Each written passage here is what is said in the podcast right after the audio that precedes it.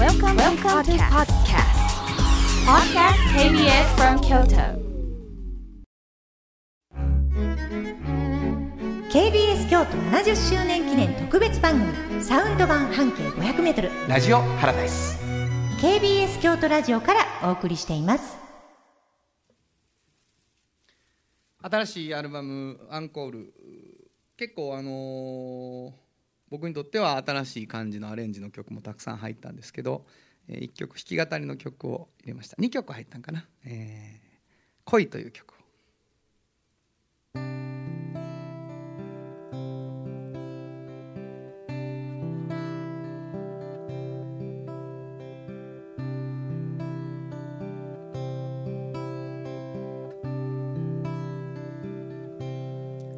僕らはバカだ。いくつになっても恋をする。目が合って同じことで笑って。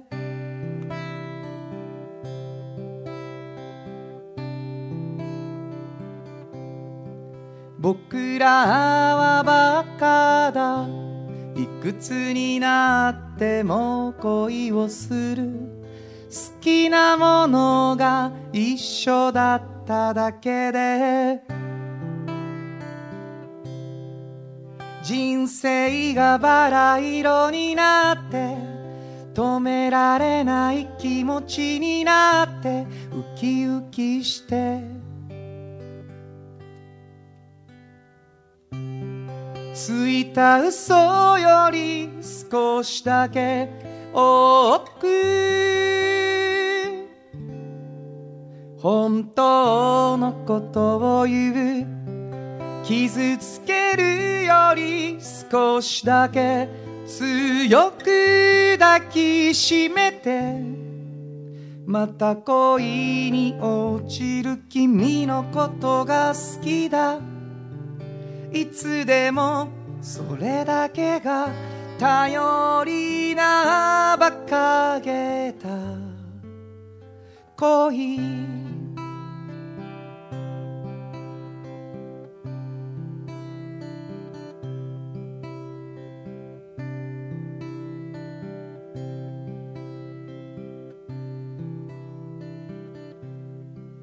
僕らはバカだ。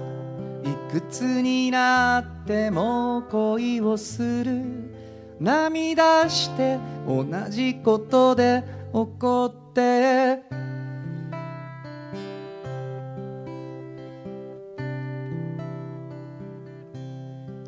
僕らはバカだ。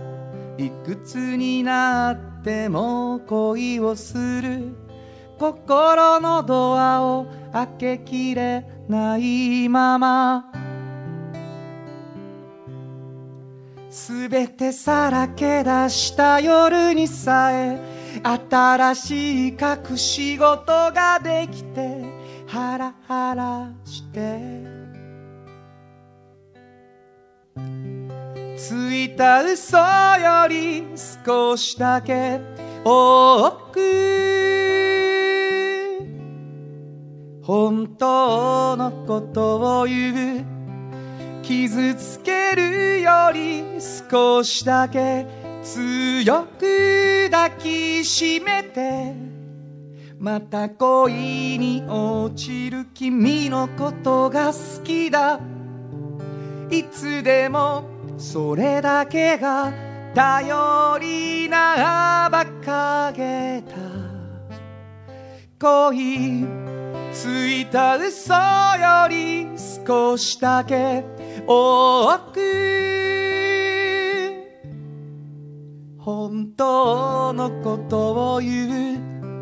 傷つけるより少しだけ強く抱きしめて。また恋に落ちる君のことが好きだ。いつでもそれだけが頼りな馬鹿げた恋。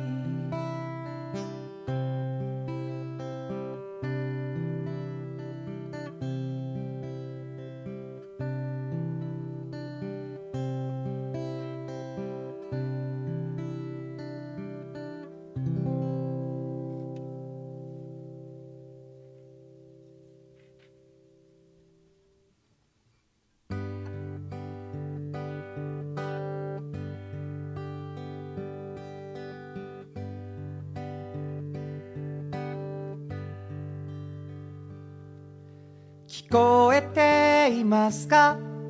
今どこですか？帰り道ですか？車の中ですか？些細なことがおかしくてたまらなくて大好きな曲に嬉しくなってそこにいる君と話すように見つけたことを飛ばすんだ。今日も。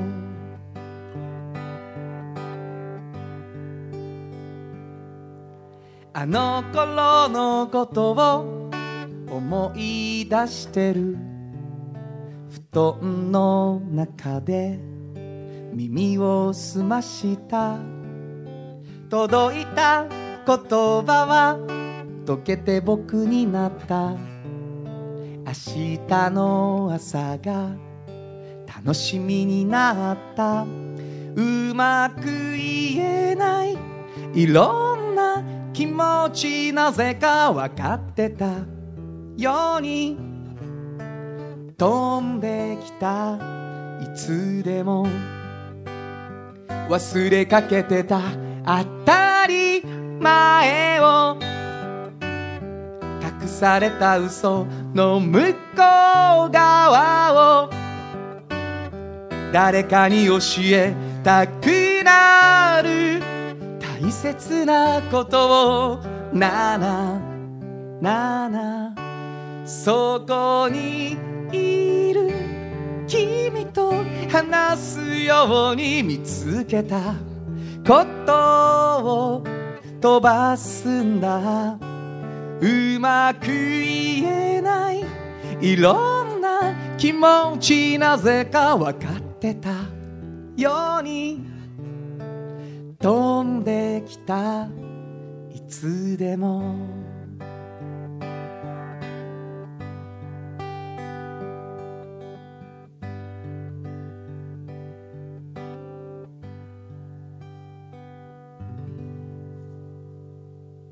ありがとう。KBS 京都70周年記念特別番組サウンド版半径 500m ラジオハラダイス。KBS 京都ラジオからお送りしています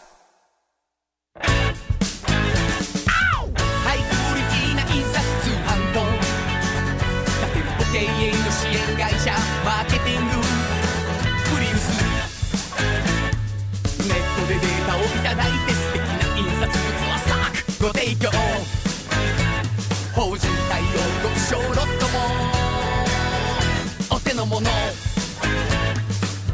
リントプリウスで検索ください店舗経営の強い味方いろいろニーズに応えます必ず満足いただけます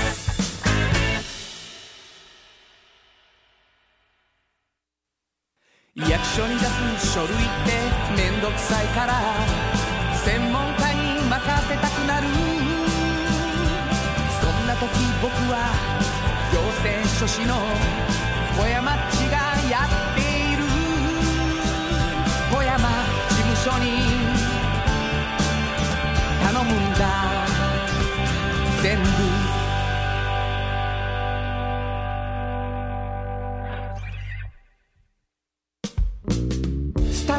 一丸安心のスクラムで支えます。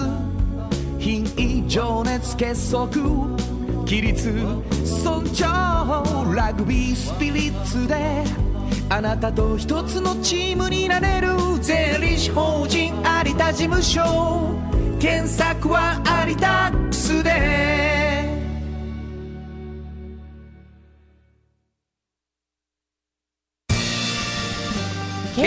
京都70周年記念特別番組サウンド版半径 500m ラジオハラダイス。KBS 京都ラジオからお送りしています。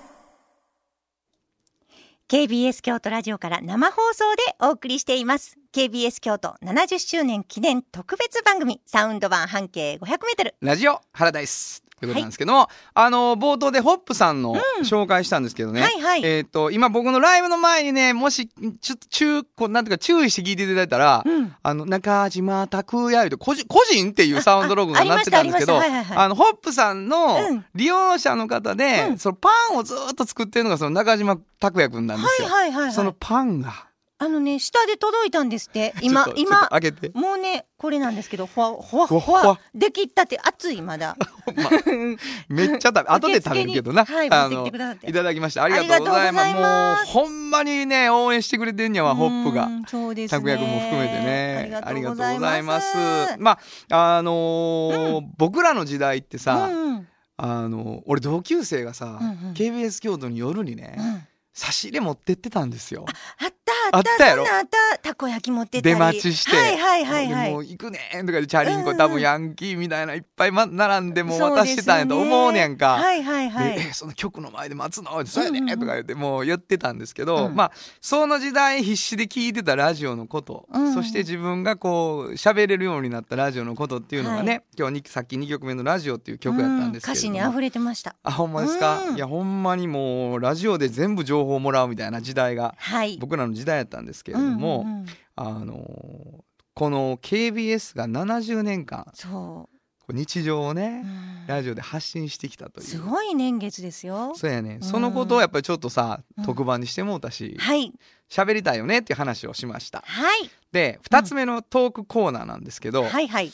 そのことを喋ってくれるん。大物ゲストを迎えてインタビューをしたんです、はいどなたを迎えたんでしょうか、はい、えー、佐伯健三さんです。すごいですね。多分ねお名前聞いてあーっと思われてる方もいらっしゃると思うんですけども、なうんうん。あの現在もミュージシャン作詞家プロデューサーとして大活躍中でそう。1980年に大学在学中ですねミュージシャンとしてもうデビューされて、うん。1983年にはパール兄弟を結成。もちろん現在も現役で活動活動されています。そうやねあのー、二人パール兄弟っつって、久保田春夫さんと佐伯さんが二人でやらはおるパターンも越しいただきましたよね一度。のギタリストはい。の久保田さんも来てくださっててですね、えーそんなまああのどんどん仲良くなってる佐伯さんに来ていただいて、はい。話を聞いたんですけどね、うん。詳しいね。そうです70年ねこう、ある中でうん。KBS が、はい。なんかね日常を発信する中で日常がねフォークソングやった時代があるじゃないですかも俺結構そのフォークソングからニューミュージックへの時代が思春期やね、うん俺はね多分。そっかそっか。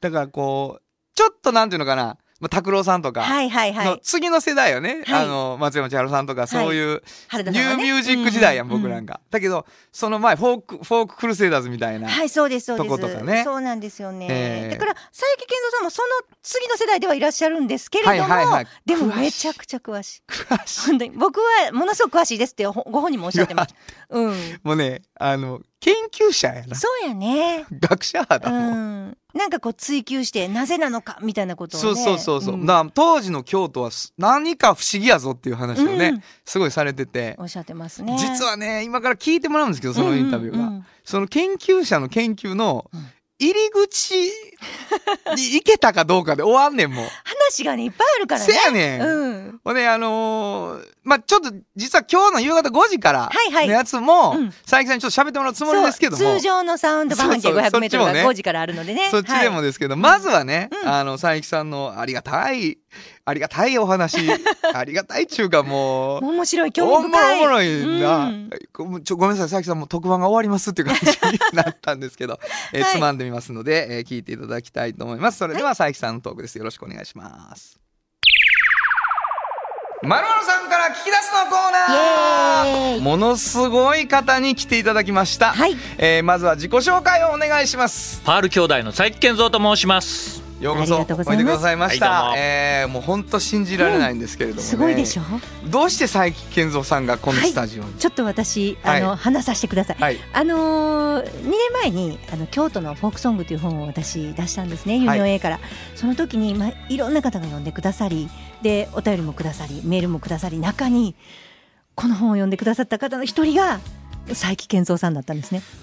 もう本物の佐伯健三さんだったんですよ。どういうことですかね？実はね、マネージャーの人がですね、はい。あの新井さんって言うんですけど、はい。この本を発見したんですよ。はいはいはいはい。それでまああの読んでやってことなんですけど、高石智也さん、まあ、はい。この京都のフォークソングでももうたくさん出てくるというか、うんうん。まあゴッドファーザーですねはい。今回の、その人とのイベントを京都の万亭さんというね、はい。洋食屋さんではい。やることになっちゃって、はいまあ、それもいろんな偶然があってなんですけど、うん。それでいろいろまあ調べたいと思ったら京都の本フォークの本なんか全然ないんですなるほど。ね、それでまあ直前にこの本を買って読んだっていうそうなんです。出しといてよかった。これはそれでもさ例えば読んでいただいたはいうんとしても、うん。編集長とこうあ会うわけじゃないでないわけじゃないですか。はい。これどういうことでこう出会っていくんで、うん。その時に、まあ、イベントやって、それはまあね、うん。編集長来てなかったんですけど、そうなんですあそうなんです。あれ来てなかった。その1私知らなかか月後ぐらいに、はい。あのパール兄弟のライブを、はいはいはい。二人パール兄弟っていうところです二人パール兄弟はい。それを実徳さんで行った時に、編集長に来ていただいたっていうね。もう私もねもう興奮しまして。その時知った読んでいただいたこと？その時知ったんです。あのその前に実はこんなことをあのするので実得でするので、はいはいはいこ来られませんかって言われて行きますっていうねもう,、もう即座に返事をして行った。すごい話じゃないですか。いやででね私思ったんですけど、まあ、私もこの本を作った時に60年代後半から70年代前半っていうのは本当に KBS 京都がね日常を発信する時にフォークが日常だった時代、はいはい。私もそれを知ったけどはい。ものすごくそのことにお詳しい方がうん。ここにおられるから。もう本当によくご存知。それはもう本当に来ていただいて喋ってもらえへんやろかそうそうそうなんですただまああの僕の方では快諾っていうことで聞いてるんですけども。はいそうです。もうあの KBS でね喋れることができるんだったらすいませんもうと喋ってたいっていうね。光栄ありがですとうございます。もう本当に光栄です、まあ、もう本当にあの知っておられる方に来ていただいてね、はい。こうリアルを聞き聞き出したいっていうことなんですけれども、どんな感じですかね？はい。はい、まずあの僕が京都のフォークっていうことを知ったのは、はい。フォーククルセダーズはいとい。うね、うん。グループでそれでもねあのあれですよ。僕なんか小学校3年から4年の頃です。まだ小学生、うん。ヒットが始まったのがな67年の12月の末ですから、そこからねまあもちろんリリアルタイムにねすごい流れたんです。僕はもちろん東京の人間なんで、まあはい千葉というか市川なんですけどもね、はい。そこではまあ KBS 聞こえませんから。そうですね。うんえーでもいろんなラジオ局から聞こえてましたね、なるほど。テレビね。えーあっという間にものすごいヒットになりましたから、はいはいうん。それで翌年、はい。あのフォークルセダーズがいよいよこうメジャーでねあのやるってことになったんですね、はい。ヒットした時点では、うんうん。フォークルセダーズは皆さんアマチュアでいらっしゃって。すごいよはいね。はいはい。でもプロじゃなかった。えー年末に出たわけですけど、うん。出た時にはもうすでにその小売店の皆様レコード店、うん。まあ当時ちっちゃいレコード店ばっかりだったんですけど、はい。その人たちが門前列をなしてレコード会社に陳情に行った。1枚でもいいから多く売ってくれって、えー、そういうことだったというのをね聞いてなおりますよ。人気が。もうラジオ深夜放送をね中心に、うんあのブレイクした後の発売だったんで、まあ、結局270万枚とかねシングル版が売れたっていう話を聞いておりますけれども、まあそれもこの KBS から発したムーブメントでと言えるんじゃないですかね。だから当時ラジオがものすごい影響力があったんですね。すそうですねうんまあ、大阪の、えーまあ、やタウンじゃないか、うんあのその頃やってたはい。深夜とかから、まあ、直接の火がついたみたいです。けど、はい。なんといってもここがうん。ねあの本拠地でありますから、ですね。でまあいろいろこう調べてねあの、うん。要するに何が僕がし知りたかったこの京都のフォークソングにも、うんうん。あの書いてありますけど、はい。その前なんですよ。はあ、そうなんですか。だっていきなりそんなこと起こんないじゃないですか。なるほどかなるほど。でそのね帰ってきて酔っ払いっていうのがうんうん67年の末出るけど、その音源っていうのはその前に彼らが自主制作した「はいハレンチ」というアルバムだったということはすぐにわかるんです。よなるほど。でもそれは300枚しか刷られてないと、おっしゃってました。ええ。北山さん北が山治さんおっしゃってたと思いますけど、そんなものが手に入るわけがないない。うん映画「パッチキ」っていうやつでね、はい。はい。69年のあの京都を描いた映画ですけれどもその中にも、そういうすごいのがあるんやでって得意そうにねマニアの人が言うというシーンが出てくるんですけどもね、まあ、それは我々その後からフォークセダーズを知った人間にとっては夢のまた夢の現物ですよね。うん。それを聴けるようになるのは80年代の末なるほど。ど。になるわけ。CD がやっと出てね。なるほど。え初めて聴くことができるんですけどね。結局フォークセダーズはそれで東京に行って活動をし、うん。メンバーも橋田紀彦さんという方が入ってね、だから僕それまでは橋田紀彦さんが歌ってたんだと思って帰ってきちゃう、はいはいはいなんなら早く「あれは死にまっただ」ってなんだ歌っているから、はい。はい。誰のが歌ってるのか分かんないんですよ。いまだによく分かんないところなんですけどねあれは倍速にしてあるからその倍速を元に戻すと、はい。あの元に戻すとゆっくり半,、うん。半分のスピードって言いますけども、はいはで流せば声は誰かわかる。誰か分かると言ってやったんですよ実際。あやった。やったけどよく分かんない。それ めっちゃおもろいやんうん加藤和彦さんではないような気がするんだよな。すごいな。それおいくつぐらいの時にそういうことを？いやまああの中学生になった頃うわすごいな。ちょっと昔の実験なんでよく覚えてねこれはあれやな。昔はね簡単にあのスピードを落とすことができたんでね。あの45回転33回転、はいはい。あそっかそっか。完璧ではそうですよね。ないんですけどあのおそらく倍速になってるんでね。なるほどえーそうかいやもうねあのラジオだからね、うん。皆さんに伝えたいことがあって、はい。すごく正確な数字を言われてるんですけど、うん。何にも見てはらへんもうねん頭にねインプットされてびっくりするよ。だけどね 諸説あるから。ね諸説あるから。260とか。ね、はい、なるほどなるほど。280ってのは確か聞いてないから270なんじゃないかと思ってるん。ですよ、なるほどね270万枚ってもうこのレコード市場まあ今はもうあれ配信の時代ですけども、配信に関してはとんでもないことになると思うんですが、とにかくもう泳げたい焼きくんきくんっていうのは泳げ泳げたい焼きくんっていうのに続いての数番目3番目とか4番目とかそのぐらいだと思いますね。ね。なんかその東京から見たその京都はい、ラジオうん。みたいなものっていうのは、こうどういう見え方なんですか？いやだからやっぱりその深夜放送の選区であったり、はいなんていうかシーンがあるんだろうなっていう感じがする。なるほどうんなるほど。うんそれでねそれずっと長年夢だったんですよ。うんで最近 KBS さんがはい。シリーズでその昔の放送をそうそう。なんですリリースされて。さすがよくご存知で。この間ジャックスっていう、はい。これはもうマニアの人がもう本当よだれがねダララッと出ちゃうやつね。出るやつが出たんです出ちゃねった。はい。買って聞いてみました、はい。ですねすごかったやっぱり。まず演奏がすごいレベルが高い。なるほどね、まあ、要するに BBC って放送があの、うんはいはい。イギリスにありますけど国営放送ですねそちらは、うんうん。ビートルズのね BBC セッションズっていうのをはじめとしていろいろ出てるんですけど、はい。ビートルズ BBC セッションズもすごいレベルが高くて本物より良かったです。曲によっては。なるほど。ね、もちろん録音もいいしうん。演奏はねなんで本物より良くなる場合があるかっていうと、本物が出た後に何回も何回も演奏した後にスタジオでやるから。ああそっか。良くなってるんですよ演奏が。うん。なるほどなるほど、ええ。でそれに似たところがあって、なるほどなるほどなるほど。そのジャックスの KBC でやった演奏も、うん。その空っぽの世界って最初のアルバムよりも、はい。ジャックスの世界かよりもいい曲がありますね。なるほどあね。のテンポとかが良くてね。なるほどはいもうだから馴染んできてる自分のものになってるっていう演奏ですねそ。れともう一つ司会が北山治さん、はいそうね。なのか。それであのーなんかその生々しいリスナーとのやり取りがうんね会場にお客さんいるから、えあのフォーク聞くの？とか聞いて。それがまた楽しいんですよ。なるほすごいどね。貴重なね。なんかこれ多分 KBS すごい喜んでると思うんですよこんな宣伝を。70周年もやっといてよかったもっとね70年宣伝した方がいいそうですね。あ言われてます。もっと言われてます。宣伝した方がいいです、はいはい。あれ貴重なアルバムなんでね。いやいやいやいや。あのーまああのーこれも全然話足りないじゃないですか、はいはいはい。実はですね、うん。今日まあこの特番が終わった後、うん。1時間の間を挟んで、はい。5時からうん。サウンド版半径 500m あります、はい。で実はそこのですね、はい。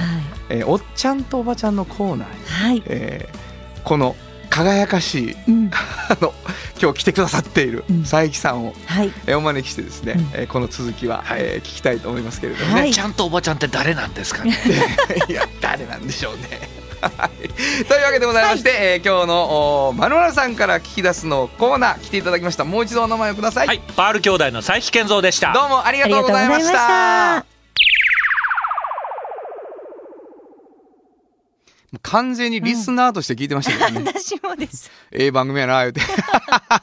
本当にね。やっぱ面白いなうん。マニアックやし。うんまあ、まるまるさんから聞き出すのコーナーということで、まあ、あの中でも一生懸命言ってましたけど、うんうん。まあ、入り口の手前ぐらいまでしか行けなかったので、はい。えーおっちゃんとおばちゃんというコーナーが、はい。私たちの、えー、と5時からのはい。サウンド版半径 500m でありまして、はいはい。これどういうコーナーかというと、はい。フリーマガジンでおっちゃんとおばちゃんっていうのがあるんですよ。めちゃくちゃ面白いフリーマガジンが。ありがとうございます。ご存知ですか？もちろん。あなたが出しておられる。はい出しております。そうなんです。はい。園長さんが編集長さんの。これどんなはいはい。フリーマガジン、これね、はい。あの半径500メートルから派生してできたんですけどね。はいはい。あのどちらかというとこう題名はおっちゃんとおばちゃんなんですけど、うんうん若者向けの本なんですよね。学生さんとかこれから仕事を決めていこうっていう年代に入ってくる方々そういう方がなんかおっちゃんとおばちゃんという年齢になった時に仕事がね面白くてたまらないって思いながらこうちゃんと稼いでいるっていう人っていうのを見てその秘訣を、まあ、学んでほしいなっていう。なるほうどな。んあんな大人になったらいいんやな。そうそうそうどうやったらいいねそれっていうね。もうそれはもう多ジャンルでね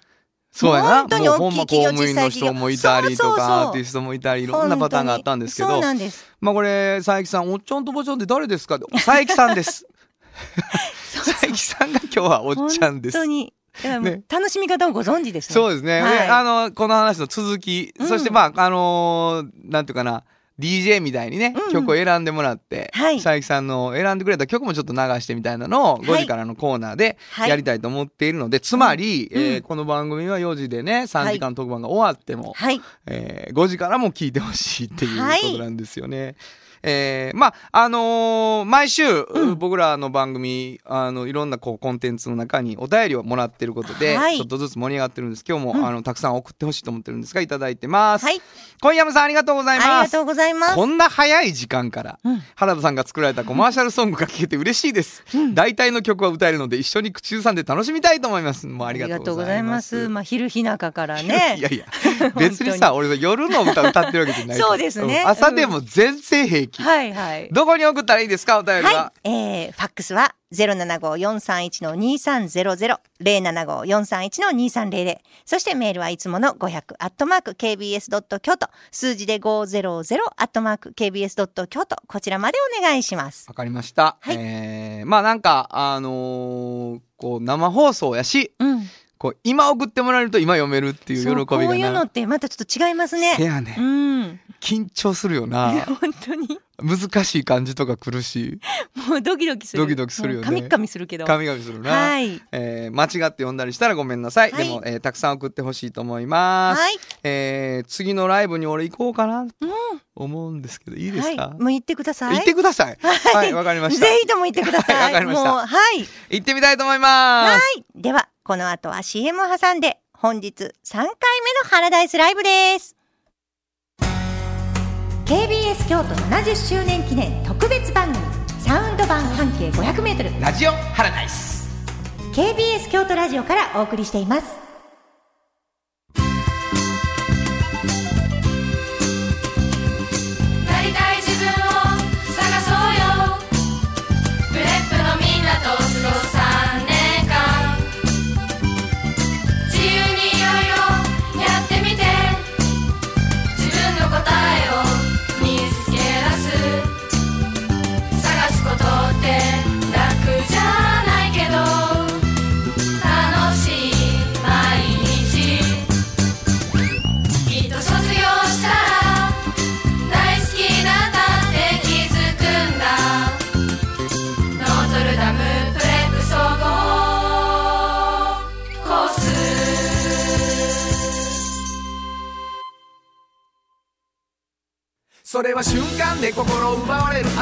中になるどんどん駆け上がる坂道毎日明日を切り開くどんどんと僕らまだまだ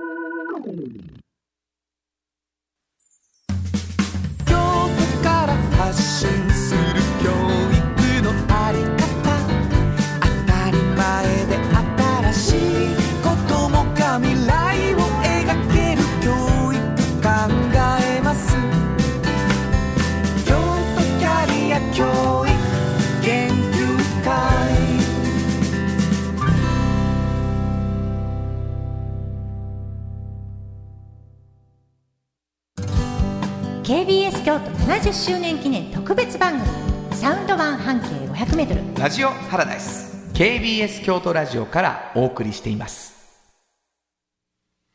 えー、3回目のライブということになったんですけどもね。えっと応援をこうハラダイスってハラダイスライブって応援をたくさんの人にいただくんですけどもう何年も何年も応援してもらってる人たち。でそれが京都だけじゃなくて鳥取だとか東京だとかからも応援が来るんですけど、えー、アリちゃんと一緒にやってる京都町内会バンド。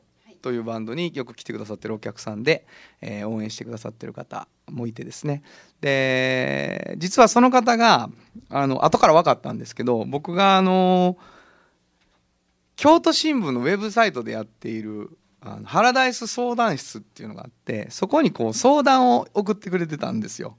ほんでその父親とうまくなかなか喋れないんやけどどうしたらいいかなみたいなのがあってほんで僕それであのー手紙どうや？言うてね返事をしたんですよ。ほんでポストマンが君の家までっていう曲を書いてたんですけどその方からメールが来て「今年もハラダイス応援します」と「もしもよかったらあのポストマンをやってください」というリクエストをいただきましたので、えー今日はその曲を、え3部の最初は「ポストマンが君の家まで」。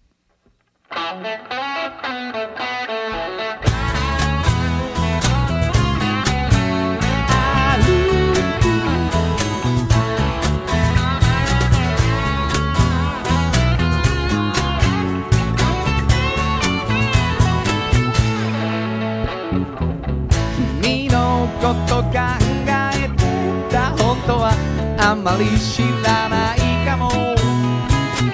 僕の方は変わらず忙しさに追われてるよ。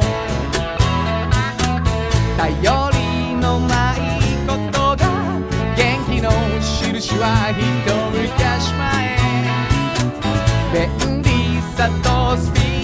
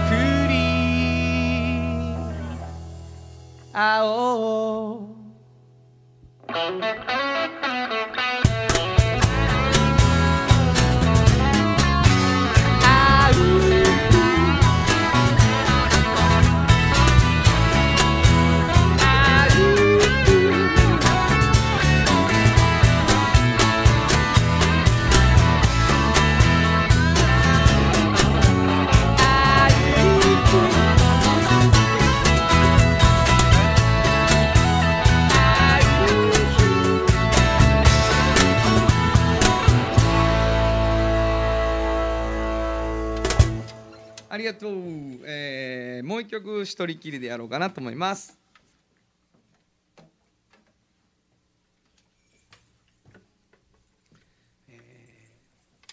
学校の先生というのをですね、えーもう25年以上続けています。でなんかあのー自分が先生をやるっていうのがこう音楽を一生懸命やる上ではずるいんちゃうんか？先生もやるなんてみたいなね、えーことをあの周囲に思われへんかなって20代の先生が始まった時は。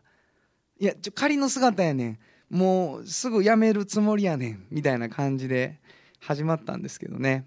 でもなんかもう最初の年からあのすごい生徒に出会ってで、まあ、400人っていう人がね毎週自分の話を聞いてくれてメッセージができることがすごく嬉しくてね。で気がつけば25年間、えー学校という現場にいることになりました。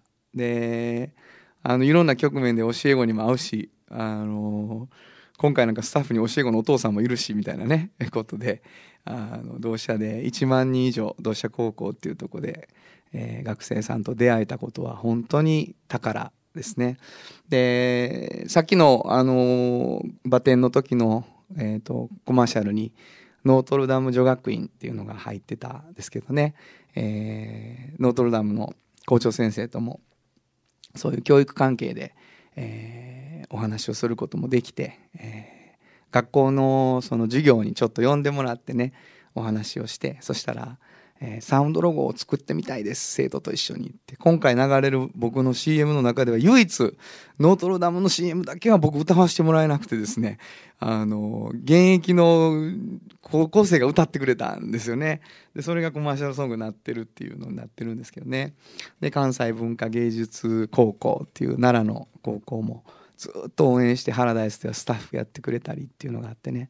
なんかこうあの教育現場の先生たちのあの研究会キャリア教育研究会京都キャリア教育研究会という人もとこも応援してくれたりという感じでなんか自分のこう歩みの中の音楽をやってる原田が学校の先生でもあるからうちの学校に公演でライブと半分ずつで来てくださいよみたいなことがね、えーいっぱい人生の中で起こりました。でそれはこうそれが始まった時にはずるいんちゃうかと思ってたことが、えーいつの間にか僕のものすごい大きな財産になってたっていう結果やったなと思うんですね。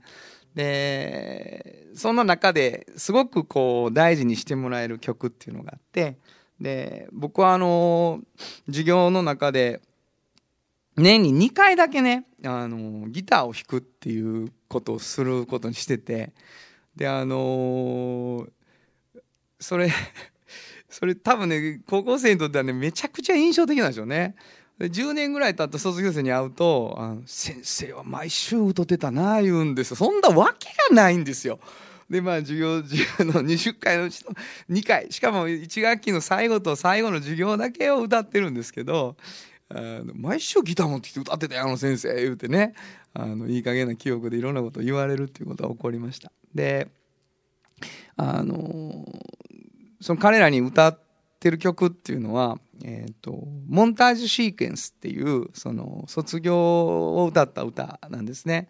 でなんかこう自分が高校3年生とかに何かを正直に歌うっていう時に何を言ってあげたらいいやろうと思ってめっちゃ考えて作った曲なんだけど考えれば考えるほどダメな曲になっていってですね もういいやもう正直に思ってること書こうと思って20代の終わりにそのもうお前ら今しかないしなこの学校で自由にやれるってすごいことやしなみたいなことをですね老婆心みたいな曲なんだけど書いたんですね。でその曲はその自分の中で書き上がった時にうわ老婆心みたいと思ったんだけどなんかあの大事にされてですね25年間歌い続けることになりました。でなんかコロナになってこう大好きだった学園祭僕らにとっては毎年行ってた学園祭とかができないとか学園生活がすごく窮屈に感じるとこもあるんやけど現役の子たちを見てるとそれでも彼らの日常ってあってちゃんと仲良くなってちゃんと涙流してやってってるなと思って、えーそうか若いって力あるなと思ったりします。えーモンタージュシーケンスという曲を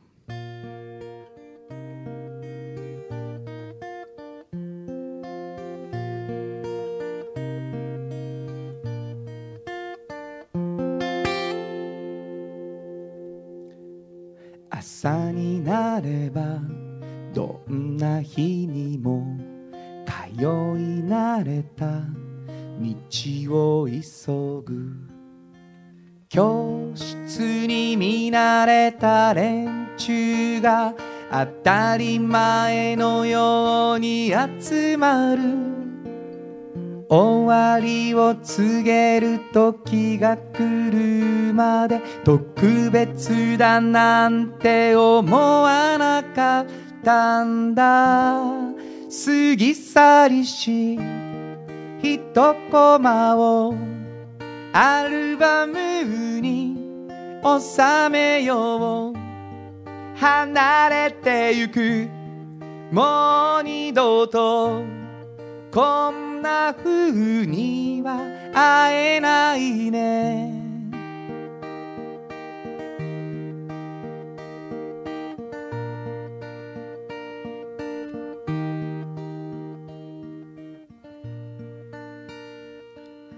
帰り道に響くドラム。受け継がれた物質の鍵。止まらない止められない時間が足早に過ぎ卒業しても変わらないこの場所の時間が新しいドラマを作るのだろう。過ぎ去りし一コマをアルバムに収めよう。離れてゆくもう二度とこんな風には会えないね。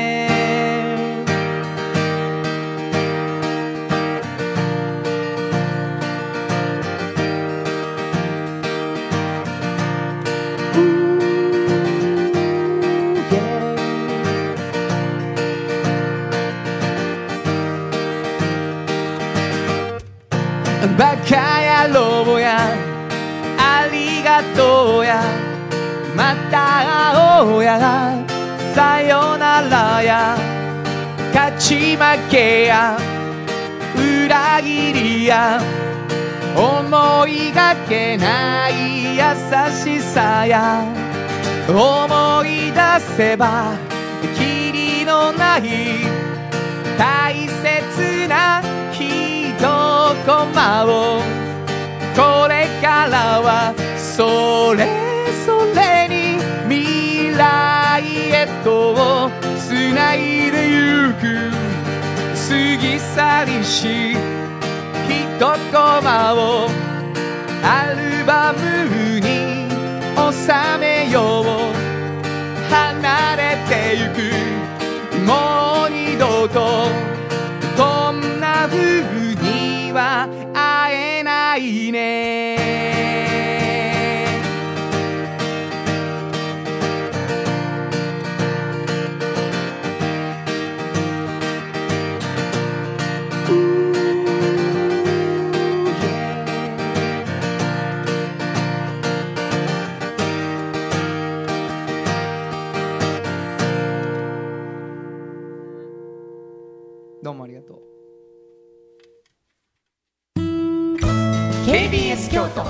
70周年記念特別番組サウンド版半径 500m ラジオパラダイス。KBS 京都ラジオからお送りしています。家の整理がしたい時捨てる勇気が欲しい時あなたの面倒くさいともったい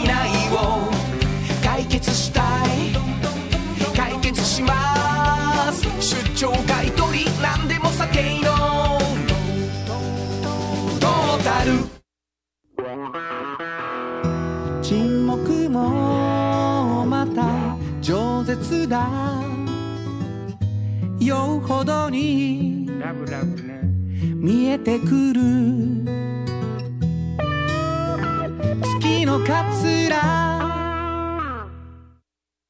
初めての日から常連気分。気軽な中にも本物ちらり立ち止めちゃう大将井上丸い体に尖ったこだわり。井上の「いい」でで屋号はシャープ。シャープだけどフラッと立ち寄れる。立ち飲みシャープ。京都で建築を続けるミラーの工務店。誇りと情熱のある仕事でお客様に寄り添い信頼に応えます。これからもこの街とともに真心こもった確かな技術で社会に貢献するミラーの工務店。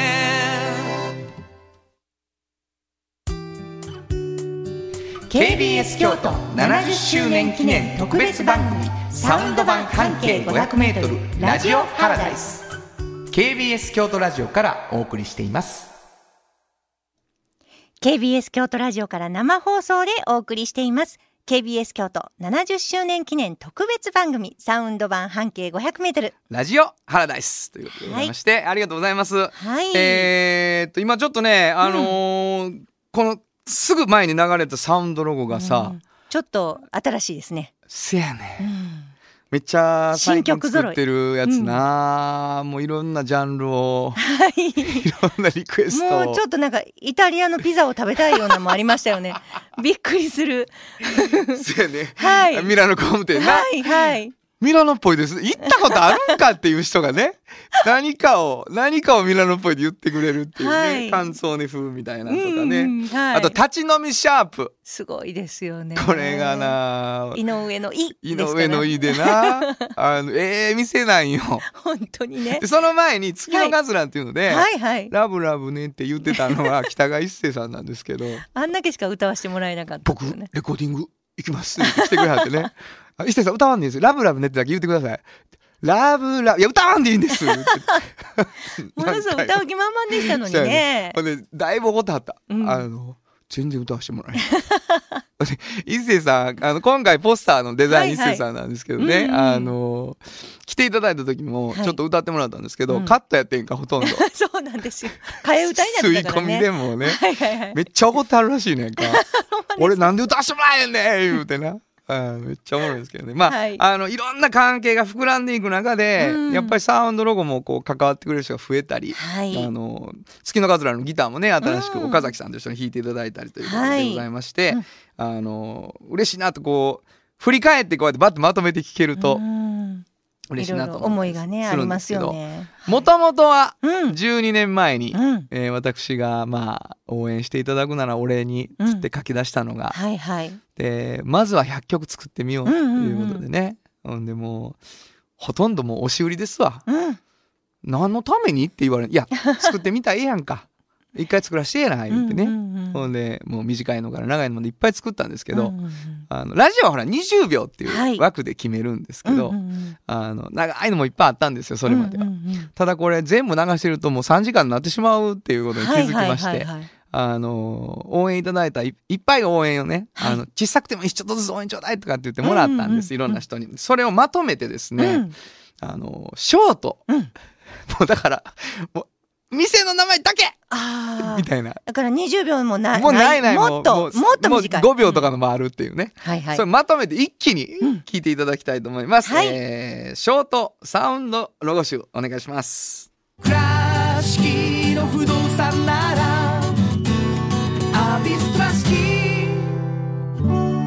ー足跡レコード。祇園名物一銭洋食。うどん屋。ボノボノフォルダグルーアの押谷製作所。河原町五条の絵を描く材料の店。が先導中古車のことはガレージ店うん川崎マシンダストリー KMI 居酒屋かなり。うどんとそば北山ゴンベイ。喫茶流の流のホリデー富士とがキャナル。クソレストランが聞けるのは YouTube です。建築のことなら椿デザイン一級建築士。事務所心と言葉の講座。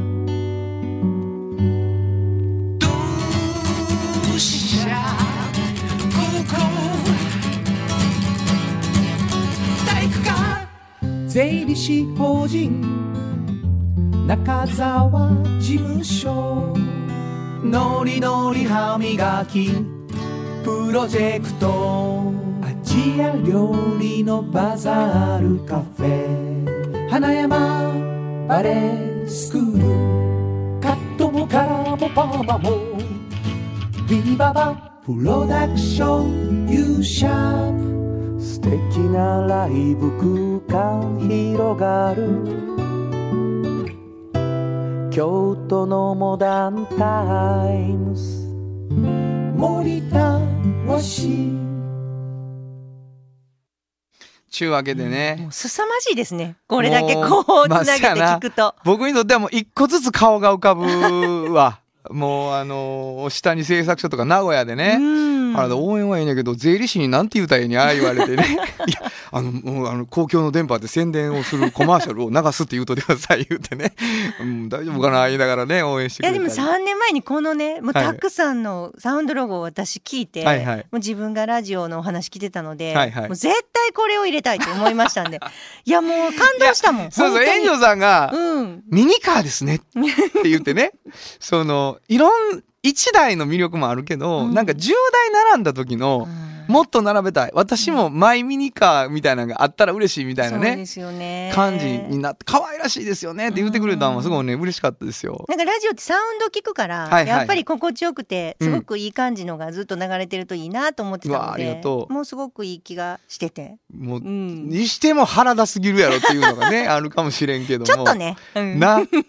もうだからあのみんなちょっとノートルダムでホッとしたかもしれない腹立と違うわ嬉しいみたいになってるかもしれんけどね。逆に新鮮な新感じで。鮮な感じになってますけど、どね、い、やいやもうあのおかげさまでこう、うん。作ったものがね、うん。ラジオの CM としてちゃんと使ってもらえるっていう、はい、一つの流れができてね、うん。もう応援団ですからね。いやほんまですわ。もうこれは、うん、まあこの応援団うん。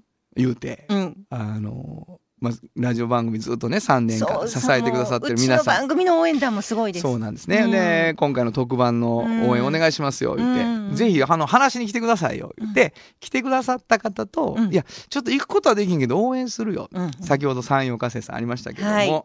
えー再びはい。サウンド版半径 500m のスピンオフとしてうん「まるさんから聞き出してきました」のコーナーに参りたいと思います。はい。えー山陽火星さん以外にもう一つ聞き出してきました。もうあのブーンでおなじみの 日清電機さん。西ね、サウンドロゴのベース、うーんですね、最初始まる。もうあれの印象すごいでしょ。やっぱり。みんなに言われますもん。あのね、ブーンっていうのやめてもらっていいかな。あれあ、ブーンやろ言うて。うん、まあ出てるけど雰囲気は。な。ねはい。そうそう。で、新電機さん、はい。かなりね、聞き出してきてるんですけど、これ今から聞いていただきます、収録を。ただですね、何を聞いていただきたいかというと、うん。炎上進行の必死さでございます。すごいのがいろいろ出てきますのでね。いややっぱりね、あの KBS70 周年じゃないですか、はいはいはいはい。でまあもう日清電機さんも100年以上ねえーはい。もう京都に根ざしていろんなことを発信されてる方なんで、はい。最近はちょっと新しく自分たちのこと日清一新っていう日清キーワード。で一新キーワード。そうなんです、まあいろんなことを広報的に考えられてるのでそのことをまあ聞き出してきて原田さんと熱く語るという。わかりました、はい。日清電機さんをピックアップしました。炎上さんが聞き出してきた今の日清電機さんについて2人で熱くたっぷりとお話しした模様をお届けしたいと思います。それではどうぞ。まるまるさんから聞き出してきましたのコーナパートー。えー、日清電機さん。2はいもうずっとね、あのーブーンってなってるあの 日あの清電機さん。サウンドロゴでね。はい、はい。これあのーまあ京都確実に盛り上げてきてはる、何年？もうね1917年に創業されてるんで、はいはい。実はもう100年を超えられてるんですよ。だからあの本当に長い歴史を持つ会社なんですけど、はいはいはい。まあ、電気に関するさまざまな技術とか製品とかサービスを生み出されてるじゃないですか、はいはいはい。だからあの言ったら私たちの、まあ、普通の暮らしうん。そういうものもずっと支えてこられたっていうつないできたっていうような会社なんですよ。うん。でもね最近やっぱこの100年を超えてから、あのまあ、私広報グループの方とかとね一緒にお仕事とかさせていただいてるじゃないですか、はいはい。そしたらねあのやっぱ合言葉っていうのができててねはい。この間に。それがもう日清一新っていうこれ。あの見ませんよく最近。日清一新。そうあの日清電機の日に、うん。で日清電機の新に新しいな。一新一新するの一新なんですけど、あのーこちらねあの中長期計画っていうちょっと難しい言い方すると、まあ、ビビジョン2025っていうのがあるんですね。はいはい。でそれに合わせてコンセプトを、まあ、もう広告あらゆる広告のデザインにもう展開しはったんですね。なるほど。統一してな。統一して。うん。だから今多分ね皆さんご存知かな京都の市バスのバス停のとことか新幹線のなるほど。はいはいはい。号壁のとことか、もういろんなところに出てるんですよ。ちょっと青色っぽい感じの？そうそうそう青色っぽくて黄色で日清新って書いてるあれです。そうそうそうそうそう。ちょっと。なんとなく見たぞみたいな、うん。新幹線降りた時見たぞみたいな。えそうそうそうそうそうそうあと日経新聞の中とか、はいはいはいはい。あとリクルート向けのウェブ広告とかにも出してはるんです。ああもう一個言うのは半径 500m の9月号にも あの絶対わざとですやん。違います。最後に言うのわざとですやん。違います。違います。でもまあそれでね、うん。多分あのビジュアルでいろんなことを言われてるんですけど、はいはい。私あの携わってたのでこのデザインとかの時に。一新する時にな。そう。でもものすごく苦労して、はいはい。このデザインが出てくるまで。はい、私知ってるんですね、うん。だからもう私もちょっと思いひとしおなんですけど、はい。結局ね社員の方とか会社がうん。自分からもう自はら変えるとか変わるって強く思うことっていうのをまあ一番そういうのを持つことでなんていうのかないい会社うんうんうん。になっていくっていうことが、うん。まあ、自分ら目指していこうって決めはったんですよ、はいはいはいだからそれのイメージが一番わかるキーワードは何やろうっていううんのをうんうんなるほどなるほど。めっちゃ考えたはって、うん。それが日清一新なるほどやったんですね、なんかあのーどういう風に変わんにゃみたいなことも結構気になりません？変わるって言われた時に。どんなこと？っていう。でこれ私聞き出してきたんですけど、はいはいちょっと長いんですけどこれ一回ねうん。一回ちょっと聞いてみてあ全部を？一そのも回全部。うコンセプトみたいなやつを？そうそうそう。あわかりました。ちょちょっとまあ授業中に言うとしたらうん。若干長いけどちょっと集中して聞いてくれ。っそれそれ。ていうやつね。それ。はい。それ行きましょいきます、うはい。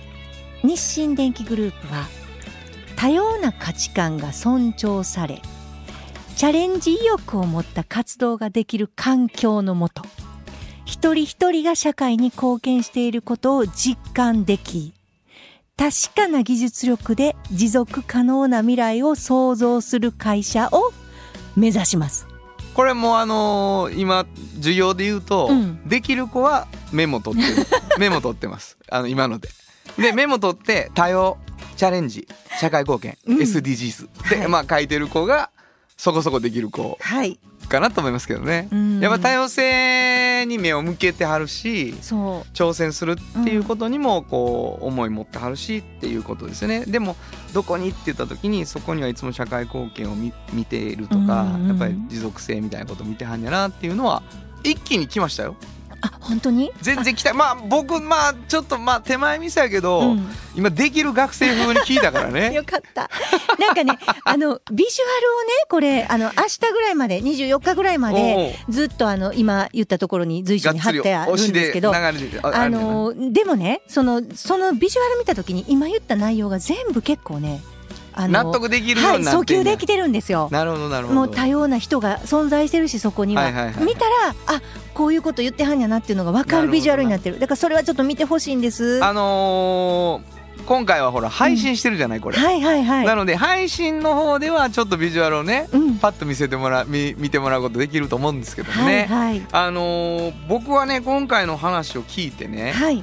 あのーまあ言ってみたら KBS 京都は70年こう一生懸命日常発信するとかしてきたわけじゃないですか。はいはいはい。で同じように日清電機って100年っていう間さ、うん。うんその地域支えてさ、うん。そのインフラっていうところ支えてきてるわけじゃない、はいはい。でところがそのずーっと変わらずにいるっていうことも大事なんやけど、うんうん。100年っていう時間をさ、うん。維持してきた人たちがさ、はい。一新するぞっていうのってね。めちゃくちゃ勇気いると思うのよ。しかも自分らから。そうそうそう、んほん。で自ら変わり続けるっていうことによってこう時代に対してもか合わせていったりとかさ、うんうんうんその挑戦ということも含めて、はい結果的にやっぱりずっと社会貢献してきた自分たちという意味では変わらへんのかもしれんやけどね。そうですねでもなんか今新しくなることでより今まで以上にに日清電機らしくなれるっていうことを目指したんやろうなっていうのを感じるわけ。うんでそれはさうん俺らはさ、うんそれをこうラジオで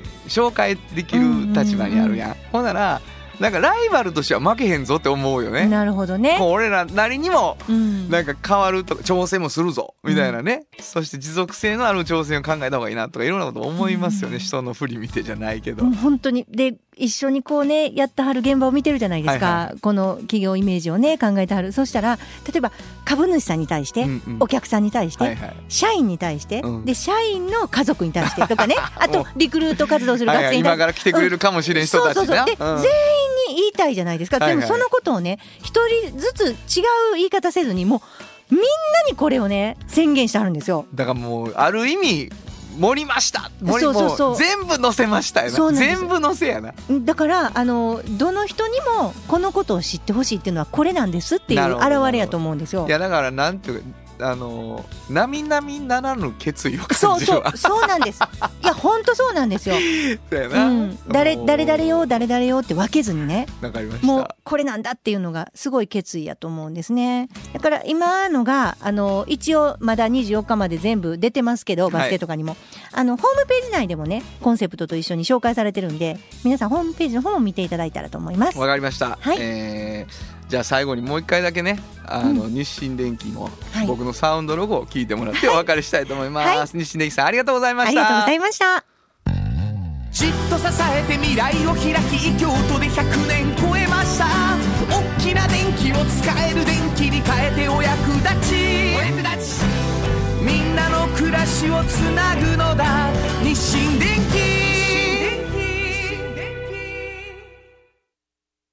明らかブーンやな、本当にね。やっぱり言ってる通り。ほんまにね。はい、はい。いやしんこさんすごかったですね。日清日清一新の説明、はい。日清電機の日に日清電機の新言ってましたあれね多分緊張してるんですね。全然わからへんねあんな説明もう今聞いて驚いたの情報しか言ってなんか日曜日の日とか言わないともう全然わけわからへんでしょうね。クエスチョンがもう本当に失礼いたしました。いやびっくりしまましたけどね、はい。いやいやあのーなんでしょう新しいことをやってはる100年超えてな、うん。うん。あのー新しいことやるって大変なことやけどこれから変わっていくっていうね。変わるっていうことで、うん。こう続くっていうことがあるもんね。そうですね。うんまあ原田さんの曲もそれに合わせた曲からきっと始まるんですよね。出た出たうん新しいこという曲があるわ。ふわ。じゃあラッキーあれすごい合うじゃないですか。が日清日清あと。なたがここでここにしたらどうですか？言うてほんますごいと思います。この綺麗な。私の発明やから特許取りますよトークの後に つながってる曲を流す私の発明です言うてね。本当にね。こんなに美しく合うのかと思いましたえね。ーお便りいただいてますよ。はいえーすごいの来たよ。はい。立東の栗さん、ありがとうござえーいます。初メールありがとうございますああり。がとうございます。しんこさん、原田さん、はい今日は初めてメールさせていただきます。どうもありがとうございます。初めての人がどう思ってるかですよ。だからね。うんうんお二人さんのやりとりが庶民的な話し方で親しみを感じます。庶民的？庶民的なんや。なんだよ、俺たちだってちゃんとできるよな。なんでそこで関東の話じゃあ嘘つく時標準語なんだよね、はいはいお二人さんのやりとり庶民的というね。特番おめでとうございます。うん楽しく楽しく聞かせていただいてます。4時まで頑張ってくださいね。ありがとうございますちょっと知ってたもうわ、もう。う。1時間ないよ、あうわと。すごいですね。もうちょっと、ちょっとお便り出さこちらなも初メールいただいてます。ありがとうはい。原田さん、しんこ、あ原田さん、しんこさん、こんにちは。こんにちはえー松さんからいただいて。ありがとうございますいつもは聞いてるだけのリスナーです。あそうなの番組にお便りは初めてです。うん。サウンド版半径500メートル、ポッドキャスト版で毎週聞いていますが、今日は Facebook ライブでも聞いております。うんまもなく3時、おやつはほうじ茶とつぶあんのお団子をいただくことにします。食べたくなるわ。わ何の報告や からないです。俺らには何もないの。私たちにはもう一個来てます。あありがとうございますはい、はいラジオネームジンさん、ありがとうございます。原田さん、園長さん、こんにちは。いつも楽しく聞いております。一年ぶりのラジオハラダイスの放送お疲れ様です。めっきり秋めいて朝晩寒いくらいですね。ラジオから流れる原田さんの曲に楽しい旅をされてる人も多いと思います。頑張ってくださいやーあ。りがとうございます。ありがとうございます嬉しい。こっちもらってるよ。ドンくん、ありがとうございありがとうございます。ます。丸山公園のライブとはまた違った感じで、うんうん。ありですね。めっちゃ嬉しいな。よかった。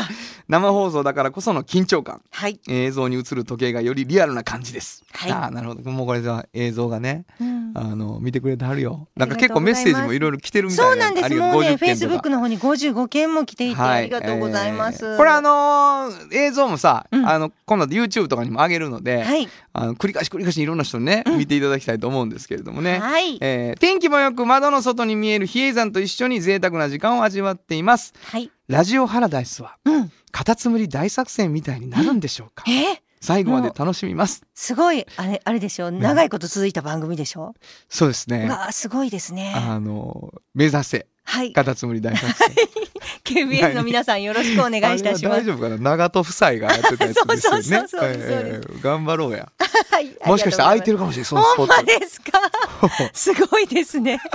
目指せ、カタツムリ。はい。いけるのかな、はいえーというわけでございまして、あの、配信を本当にあのー KBS さんがね、はい心よくやってもいいよって言っていただいてですね、うんあの、ちょっと、あの、慎吾さんが、去年ね、うんあの、カメラが、はいあのーあなたなめっていうやつやったんですよ。はいはい背中。背中ね。うんはい。ほんで、言うにことかでさ、私は去年も全然映らなかったし、楽やったわ、とか言ってはったけども、そんなんあきまへんよ。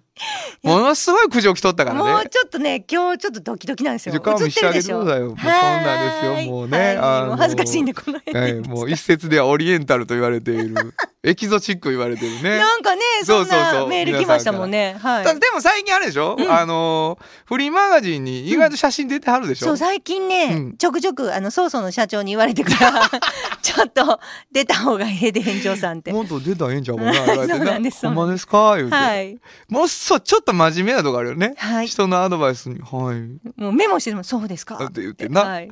そんな出たないねん言いながら、まあ、今、なんとなくでで出さされてるという、ね、最近時々はい売ってるということでございましてね。はい。えー配信を見てくださってる方も聞いてくださってる方もありがとうございます。はい。えーお便りをさ、やっぱ欲しいよね。はいあと、まあ言っても50分ってことはいつもの番組で言うと始まったとこやから、本当にねこのあと50分あるってことはね。そうですえーはいお便りどこに送ればいいですか？はい。ファックスは075-431-2300。075-431-2300。そしてメールはいつもの500、アットマーク KBS ドット京都、数字で500、アットマーク KBS ドット京都、こちらまでお願いします。わかりました。お待ちしております。聞いてくださってるあなた、送ってきてください。えーはいというわけでございまして、私は、えーはい新しいことっていうのをね。そうですね日清一新と日清一新つながってますつながったやつ。あなたが特許を取っているシステムですはいえー歌に行きたいと思います。はい。えー、この後は CM を挟んで本日最後のハラダイスライブです。KBS 京都70周年記念特別番組サウンド版半径500メートルラジオハラダイス KBS 京都ラジオからお送りしています。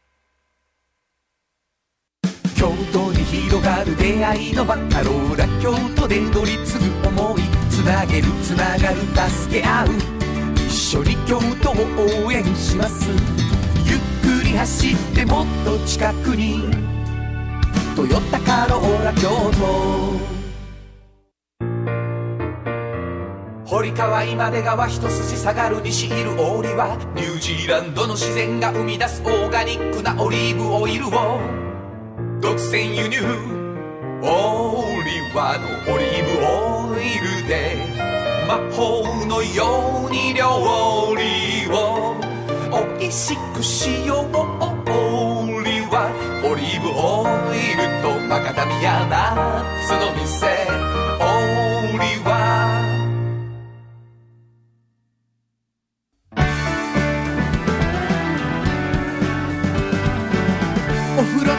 新習慣フットグルーマーかかとツルツル足裏ふわふわポカポカだ歯磨きみたいに足磨き3パックのフットグルーマ